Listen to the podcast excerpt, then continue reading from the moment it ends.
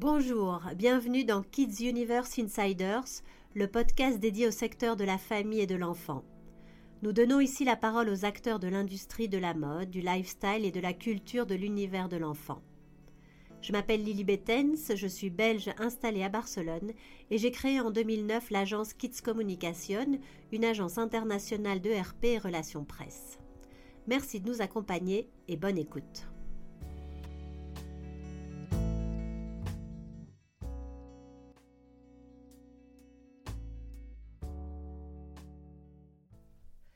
Bonjour, bienvenue dans un nouvel épisode de Kids Universe Insiders. J'ai le plaisir aujourd'hui de recevoir Emily Chant, agent commercial international dans le secteur de la mode enfantine. Bonjour Émilie. Bonjour Lily. Voilà, alors je connais bien Émilie car nous avons partagé nos bureaux pendant plus de dix ans à Barcelone. J'ai pu apprécier le développement de son showroom au fil des années. Avec Émilie, nous parlerons de son parcours, euh, des options, des cohabitations des réseaux de vente, du réseau des boutiques multimarques, des salons de mode infantine, de relations humaines et enfin de ses projets futurs. Bonne écoute. Émilie, euh, voilà, j'aimerais que tu te présentes brièvement, si tu peux nous raconter un petit peu et nous expliquer ton parcours euh, professionnel. Oui. Alors, je suis Émilie Chant. Euh, j'habite à Barcelone depuis plus de 20 ans maintenant. j'ai commencé, moi j'ai fait des études dans le monde de l'art, donc rien à voir avec la mode. Euh, j'ai étudié plus spécifiquement le marché de l'art et puis très vite euh, j'ai eu envie de, voyager, euh, de vivre des expériences en Europe. donc je suis allée très vite à Dublin pour apprendre l'anglais et puis Londres où j'étais encore dans le milieu de l'art, dans les ventes aux enchères chez Christie's. Et puis Barcelone s'est imposé. Et hum, à Barcelone, très vite, là, je me suis mis à travailler en fait dans le monde de la mode, mais dans la mode adulte pour Max Mara. Ok. Plusieurs années. Euh, avant encore euh, de refaire un petit parcours en France euh, où je me suis mariée et j'ai travaillé toujours, toujours dans la mode. J'étais chez Cinequanon à l'époque. Et puis, je suis revenue à Barcelone parce que le, le, soleil et cette ville me manquaient terriblement. et puis, petit à petit, après a commencé l'histoire du showroom et ce sont les opportunités euh, qui ont fait que je me suis spécialisée en fait euh, dans la mode enfantine. Mais eh ben, justement, euh, donc tu as ouvert ton propre showroom commercial en 2007. Alors si tu peux nous expliquer nous, remettre dans le contexte, nous expliquer un peu la situation à ce mhm. moment-là et comment évolue euh, ton showroom jusqu'à aujourd'hui. Ouais. En 2006, bah, j'étais revenue à Barcelone et je travaillais dans un showroom. J'étais directrice, directrice commerciale dans un showroom euh, adulte, euh, dans la mode femmes et hommes. Et puis, il y a une marque, on a pris une marque de mode enfantine qui s'appelait Baby Version Rock, en fait, dans ce showroom-là. Et à cette époque-là, euh, c'est vraiment le moment où il y a eu un boom euh, de marques euh, un peu plus tendance en fait. le marché était en pleine transition dans la mode enfantine. on est passé à un style qui était beaucoup plus traditionnel à d'un coup voir des marques qui faisaient des bodys noirs avec des têtes de mort et c'était révolutionnaire et nouveau. Donc euh, là, j'ai tout de suite senti qu'il y avait un marché qui allait se développer, qu'il y avait un marché euh, en fait à prendre. Et puis euh, en même temps, cette marque qui travaillait avec nous, Baby Version Rock, a décidé d'arrêter avec ce showroom-là et m'a proposé de prendre cette marque. Donc c'était une marque qui facturait déjà, qui avait déjà une petite facturation, qui vendait un peu partout, un peu partout, mais c'était vraiment les débuts.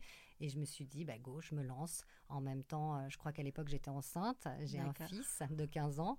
Euh, donc cette aventure a commencé euh, en même temps que sa naissance. D'accord. Et le secteur s'est développé aussi? Je crois que c'était un peu l'époque des premiers salons. Tout à fait. En fait, moi, j'ai fait le premier Playtime. D'accord. qui était, si je me souviens bien, dans le, dans le 11e à Paris. donc, qui était un salon bah, tout petit. C'était les débuts. Euh, il y avait une espèce de voilà un espèce de boom il y avait une créativité d'un coup qui débarquait avec euh, avec des nouvelles marques. Il y avait pas beaucoup de monde sur ce marché là euh, c'était les débuts. Puis après ben, on sait ce que ça a donné. Le Playtime s'est développé est devenu un, un, salon de référence au niveau international. Et puis moi petit à petit effectivement j'avais Baby Version Rock donc ben, j'ai pris une autre marque une autre marque et une autre marque. Et j'ai créé vraiment mon showroom On a pris un bureau pour le coup ensemble, parce que c'était aussi tes débuts à toi, si je me souviens bien, dans la presse. Donc il y avait tout un secteur comme ça qui, était à, qui était à faire en fait et à découvrir. Il n'y avait pas vraiment non plus ni d'agence de presse spécialisée dans le kid, il n'y avait pas non plus de styliste qui travaillait que dans le kid. C'était les débuts, c'était les prémices et c'était excitant. Très bien. Écoute, on reparlera des salons un peu plus tard, mais j'aimerais bien maintenant qu'on parle un petit peu euh, de la cohabitation euh, actuelle avec euh, des, canaux de vente. si tu peux nous expliquer un petit peu comment tout le monde cohabite actuellement. C'est vrai que ça, a énormément changé par rapport. Moi, je parle mm, par rapport à il y a 15 ans, hein, qui est vraiment l'expérience que j'ai dans, dans, dans, ce, dans ce monde-là de la mode enfantine. Ben, il y a eu le développement de tout ce qui est digital et de tout, le shop, les shops online en fait. Donc c'est vrai que maintenant les marques ont plusieurs euh, canaux de distribution, que ce soit euh, les multimarques qui cohabitent généralement avec un shop online qu'elles ont euh, en propre, et puis aussi et puis aussi, certains ont, des, ont aussi des boutiques en propre. Et puis même dans les réseaux de revendeurs, on a les shops online et les boutiques qui sont dans la rue. Quoi. Donc tout ce monde-là, il faut trouver sa place et que ça cohabite. Euh, c'est compliqué, c'est très compliqué. Bien avant, de toute façon, euh, la pandémie, on avait déjà les prémices de ça. Euh, donc c'est vrai que c'est plus une question à la rigueur pour les marques de comment faire pour bien gérer son réseau de, revendeurs et, son propre, et son propre réseau. Pour le réseau revendeur, toi, qu'est-ce que tu proposes? Mais en fait, il faut une transparence déjà. Il faut le côté humain qui est très important, la relation qu'on crée. Donc là, vraiment, nous, en tant qu'agents, on est, on est un lien entre la marque et les revendeurs. Donc il se crée une relation de confiance et puis surtout qu'on travaille les mains dans la main, dans la main ensemble euh, pour qu'on grandisse tous. Donc euh, c'est vrai qu'il faut une transparence, il faut communiquer aux clients, aux revendeurs ce qui se passe sur les shops online, que ce soit en termes de promotion, de, Black Friday, malheureusement, il y a ce Black Friday, de mhm. tout ce qui se passe et de le communiquer toujours, mais aussi de donner une visibilité à ces revendeurs, à ces multimarques. Il y a plusieurs façons. On peut créer des collaborations, on peut créer des événements dans les boutiques, on peut créer des corners. Euh, peut-être que quand on a un shop online euh, puissant, j'ai envie de dire, euh, il faut peut-être avoir moins de revendeurs, mais vraiment des revendeurs avec qui grandir et leur donner une visibilité les moyens pour que eux aussi s'y retrouvent. Parce que c'est vrai que une fois qu'on a vendu, finalement vendre, bon, quand on a une marque qui plaît, on prend des agents, on arrive à avoir des points de vente. La difficulté, effectivement, est de durer et de faire que la relation qu'on crée avec son client euh, soit durable dans le temps pour pouvoir grandir à deux. Euh, et surtout euh, que les clients n'achètent pas une saison et se sentent complètement délaissés par la marque en se disant bah, finalement ils le font très bien tout seuls, pourquoi moi? Mhm. euh, finalement je les aiderais à, vendre plus dans leur shop online. Je, deviens une vitrine, c'est un peu ce que ressentent les, les, les, boutiques. Je deviens une vitrine, puis finalement on va l'acheter online parce qu'ils ont toutes les tailles, toutes les couleurs, tous les modèles. donc il y a peut-être aussi des choses à penser au niveau des marques en créant des capsules, je ne sais pas, spéciales pour les revendeurs ou en tout cas des événements et en tout cas leur donner une, visibilité et leur donner vraiment euh, cette confiance euh, pour travailler ensemble. Ok. Et justement, je voulais un peu parler peut-être du côté national, international. C'est vrai que quand tu as commencé, ben, tout était euh, sectorisé par pays. Tu étais agent commercial en Espagne, euh, mais grâce à l'avancée de la technologie, euh, au digital, on peut faire maintenant des ventes online. Donc, je voudrais un petit peu comprendre cette évolution. En fait, moi, j'ai commencé directement euh, en vendant à l'international. J'ai commencé avec cette marque qui s'appelait euh, Baby Version Rock, qui n'existe plus aujourd'hui. Et c'était tout petit, en fait, on était toutes les deux. Donc, euh, j'ai tout de suite fait les salons avec elle, le premier playtime, etc. Donc, j'ai tout de suite eu des revendeurs à, l'international, en fait. Donc, j'ai toujours eu un peu cette double casquette. Après, je ne suis pas un agent vraiment international qui vend dans le monde entier, parce que quand on a un marché qu'on connaît par cœur, etc. Enfin, on peut avoir beaucoup de points, de vente, mais c'est vrai que j'ai quand même cette casquette-là où j'ai des points de vente dans le monde entier.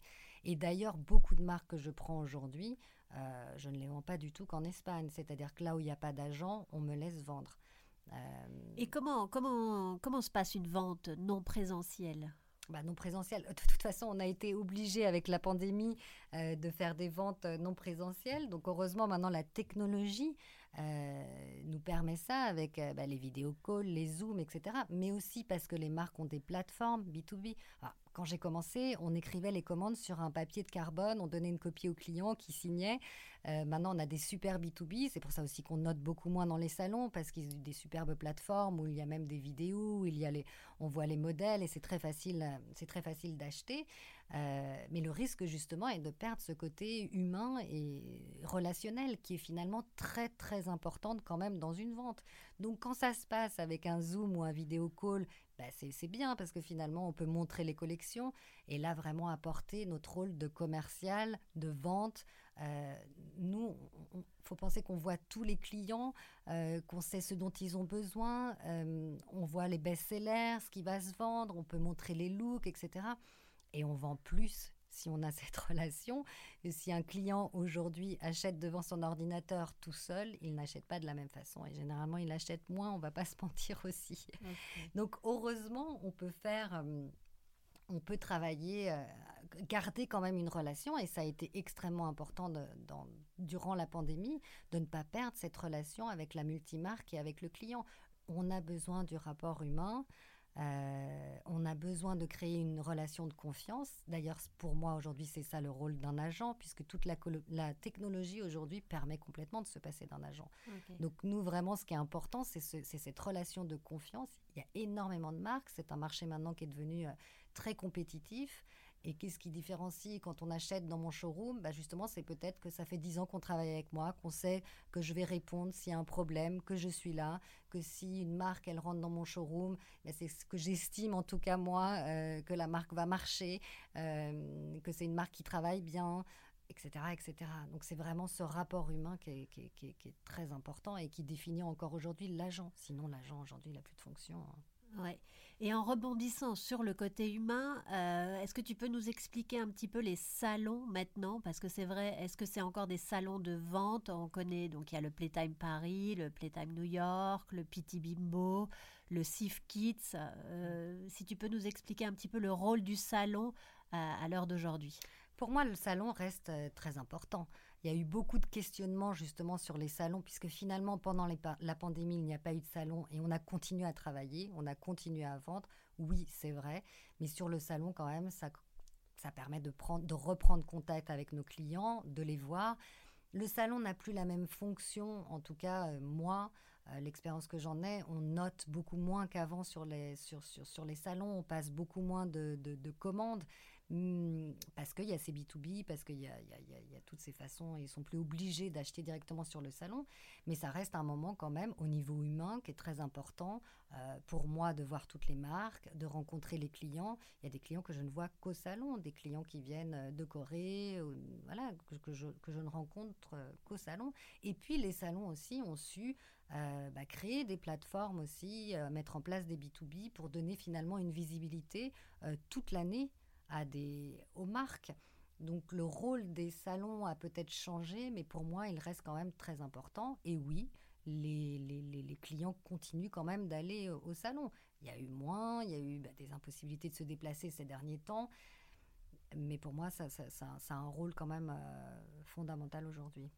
Alors certainement dans les salons, toi tu peux repérer de nouvelles marques. Euh, moi je voulais un petit peu parler aussi maintenant euh, de la situation des marques. Qu'est-ce qui fait qu'une marque euh, reste dans ton showroom, qui perdure Et alors après, on parlera aussi comment toi tu repères de nouvelles marques. Ouais. Alors, c'est en fait, euh, évidemment, il y, a une, il y a une partie affective, il y a un coup de cœur, etc. Mais avant toute chose, moi, l'idée dans mon showroom, c'est que si tu, tu, montes une boutique demain, tu rentres dans mon showroom, tu te dis, euh, je peux acheter toutes les marques et j'ai une super multimarque et il n'y en a aucune qui va se faire euh, une concurrence entre elles-mêmes, etc. etc. donc c'est vraiment, c'est vraiment l'idée. Chaque marque doit avoir son univers propre, mais elle doit cohabiter ensemble, mais sans se faire de l'ombre. Euh, parce qu'il y a plein de marques qui me plaisent. Il y a plein de marques que j'admire. Il y a plein de marques qui sont très créatives, mais qui, moi, dans mon showroom, euh, vont euh, desservir une ou l'autre. Il n'y a rien de pire qu'un client qui arrive dans ton showroom et qui dit oh, Cette collection, oui, elle est super, Émilie, mais finalement, ça, je l'achète chez telle marque, ça, je l'achète chez telle marque, ça, je l'achète. On l'entend beaucoup. donc, donc c'est vrai qu'il y, y a, plein de belles choses en ce moment. mais il faut arriver vraiment à se démarquer et à suivre, à garder après son style et à suivre son univers. Et comment tu repères une nouvelle marque? Qu'est-ce qui, te, qu'est-ce, qui retient ton attention? Ben, Il y a déjà des moments où j'ai besoin, quand, j'ai besoin d'introduire une nouvelle marque dans mon showroom ou quand je veux introduire une nouvelle marque dans, dans son showroom, c'est ce que je viens de t'expliquer. Je garde en tête justement qu'est-ce qui me manque, euh, qui ne va pas faire de l'ombre à ce que j'ai déjà. Euh, donc généralement, quand j'ai une place dans mon showroom, c'est que j'ai une place qui s'est libérée. Donc ça, ça, ça influence. Et puis après, euh, il y a des marques, bah, coup de cœur. Il n'y a pas longtemps, j'ai pris une marque qui s'appelle Letter to the World, qui est, qui est récente, ça fait deux saisons. je crois que je l'ai vu au Playtime. il m'avait contacté, on s'est vu, j'ai adoré et je l'ai pensé cinq minutes et j'ai dit ok, je prends. Et le lendemain, je commençais les ventes. Donc euh, il y a des fois on se dit là là là oui là oui c'est différent c'est j'ai pas ça c'est différent mais on sait que ça va marcher. C'est des c'est des, des marques qui, qui, qui, fonctionnent aussi qui, qui font attention à leur prod euh, où tu vois qu'il y a enfin je veux dire il y a, alors de toute façon toute l'industrie textile aujourd'hui est à repenser. Hein. On peut plus faire comme avant. Les 15 années dernières que j'ai connues, euh, le modèle, euh, pour moi, est, fini. Il faut quand même pas. On, a quelques prises de conscience. On est quand même dans l'industrie la plus polluante. Euh, donc on y est, on est dans ce secteur-là. Essayons quand même de faire les choses du mieux qu'on peut et bien. Donc oui, pour moi c'est important aujourd'hui. Les dernières marques que j'ai prises, évidemment, ont des productions responsables du mieux qu'elles peuvent. Hein. c'est très compliqué. Euh, mais oui, ça, c'est, il faut quand même que tout ça ait un sens. Tout est en train de changer. On est dans une période quand même qui est très instable. Euh, toute la production, toute la filière textile est touchée. Euh, l'inflation, les matières, l'inflation des premières des, pardon, des matières premières, le coût des transports, ça nous oblige quand même à repenser la façon qu'on a de produire et de distribuer. Et oui, c'est fondamental aujourd'hui, parce qu'on va pas se mentir, euh, comme on a vécu ces 15 dernières années, moi en tout cas, ça fait 15 ans que j'y suis, ça n'a plus vraiment de sens. Donc il faut mettre un petit peu de sens à tout ça. quoi. Tout à fait, je te, je te rejoins. Donc justement, on parle un petit peu euh, de la situation actuelle, du monde qui change. Moi, je voudrais un petit peu aussi aborder ben, le futur, comment Comment tu, tu vois euh, ton, de, ton showroom se développer? On est dans une période très instable aujourd'hui. Hein. Il y, y, a quand même euh, pas mal d'inquiétudes. On sait, il y a un manque de confiance sur le futur aussi. Il y a énormément de choses qui doivent, changer. C'est une période assez challenging en fait. Mais c'est pas négatif, puisque de toute façon, on le savait bien avant la pandémie qu'il fallait changer euh, dans, ce, dans, dans, cette industrie et dans ce monde, qu'il fallait changer les choses. Donc c'est vrai que la pandémie a, a mis un petit coup de pied là-dedans, oblige aussi les marques à changer pour tout ce que j'ai évoqué avant, euh, les matières premières, euh, les coûts. donc, du coup, on repense un peu, on va peut-être produire plus local, on fait plus attention, on, a moins, on est moins dans une course aussi contre la montre, les livraisons qu'on doit livrer mi-janvier, etc. et tout. et ton rôle à toi en tant qu'agent? Mais moi, mon rôle à moi, si ce n'est évidemment de vendre, il y a aussi toute l'expérience qu'on a euh, sur le milieu de la mode enfantine. Aujourd'hui, une nouvelle marque euh, qui ne connaît pas le secteur, quand elle prend un agent, c'est aussi, euh, moi j'ai accompagné des petites, et c'est ça, et c'est un peu ça qui me plaît aujourd'hui, parce que ça fait 15 ans que j'y suis, j'ai des très bonnes marques qui fonctionnent très bien et, des marques qui sont en plus depuis très très longtemps dans mon showroom. Ce qui m'intéresse aussi aujourd'hui, c'est de transmettre euh, à une nouvelle génération de marques qui arrivent, qui sont pas forcément des marques que je vais garder longtemps dans mon showroom, mais je vais leur apporter justement cette connaissance-là euh, sur, le, sur les différents marchés, sur le secteur, sur la mode enfantine, sur, sur tout ce qui a changé et évolué.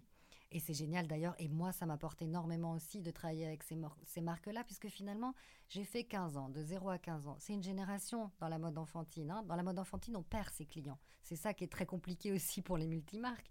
Une fois que notre enfant est teenager, c'est fini. Donc on doit se renouveler en, en, permanence. Et de 0 à 15 ans, finalement, c'est une génération que j'ai fait.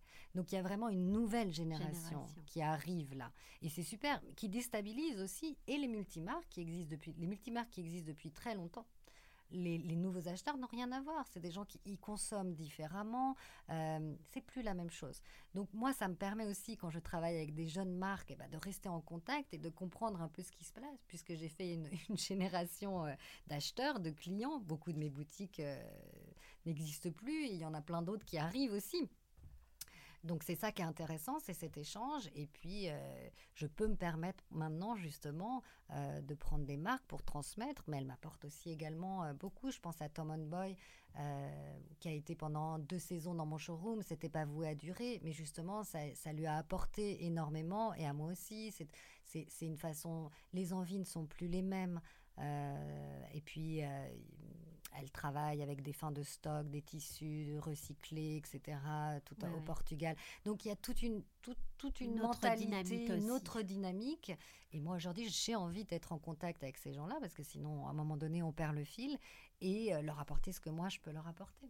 Oui, oui bah c'est hyper intéressant. Je trouve que ça ouvre euh, bah, justement plein de possibilités pour, euh, pour le futur aussi d'un agent commercial dans le secteur euh, de l'enfant. à part ton showroom, est-ce que tu as d'autres projets que tu... J'ai déjà une autre activité. Oui. j'ai un, un studio photo. En fait, on fait tous les pack shots pour justement les shops online, les boucles de vente, etc. Donc c'est vrai que je travaille avec beaucoup de marques dans la mode enfant, mais pas que. Euh, c'est chouette aussi parce que ça reste dans le secteur et ça me permet aussi de garder un pied euh, dans, dans, dans, la mode et on parle énormément avec toutes les marques qui viennent shooter euh, au studio. Donc ça, c'est une autre activité. Et puis après, là, j'ai aussi, moi, une envie un peu plus de créativité. donc j'ai lancé une petite marque de bijoux qui s'appelle Maison 77, qui pour le coup me fait renouer un peu avec la femme. et c'est bien aussi. Euh, donc non, il y a beaucoup de choses. Euh, je m'ennuie pas. Ouais, ben c'est très chouette. Voilà, je crois que c'est important aussi euh, pour tout un chacun d'avoir cette diversité. Mm. Merci Émilie de cet échange. Ça m'a fait bien plaisir de, de t'accueillir dans Kids Insiders Universe. Alors j'ai une petite question euh, extra. Est-ce que est-ce qu'il y a quelqu'un que tu aimerais écouter dans ce podcast Il y en a plein que j'aimerais écouter. Euh, on a beaucoup parlé des salons. Je pense à Sébastien ou Chantal du Playtime qui pourraient vraiment euh, nous donner leur vision et comment ils voient le futur. Et je suis je suis persuadée qu'ils ont qu'ils ont plein d'idées. Euh, pour continuer et on a besoin d'eux. Hum, je pense à plein de marques euh, créatives. Euh, la dernière fois, je pensais à Little Creative Factory qui maintenant s'est installée depuis trois ans à New York. comment ça se passe aux États-Unis? Je pense à, plein de gens, à Maud à Shanghai qui faisait le Playtime Shanghai et qui également a son showroom en Chine. Bah, c'est quoi la situation aujourd'hui? Comment elle voit le marché chinois? Plein plein de gens. Mais, ouais. Bien, écoute, on essayera de, de, suivre la liste. Merci beaucoup. Euh, Merci à, toi, Lily. Et à très bientôt. Merci de nous avoir euh, écoutés euh, dans ce nouvel épisode. On vous, on vous donne rendez-vous très bientôt. Au revoir. Au revoir.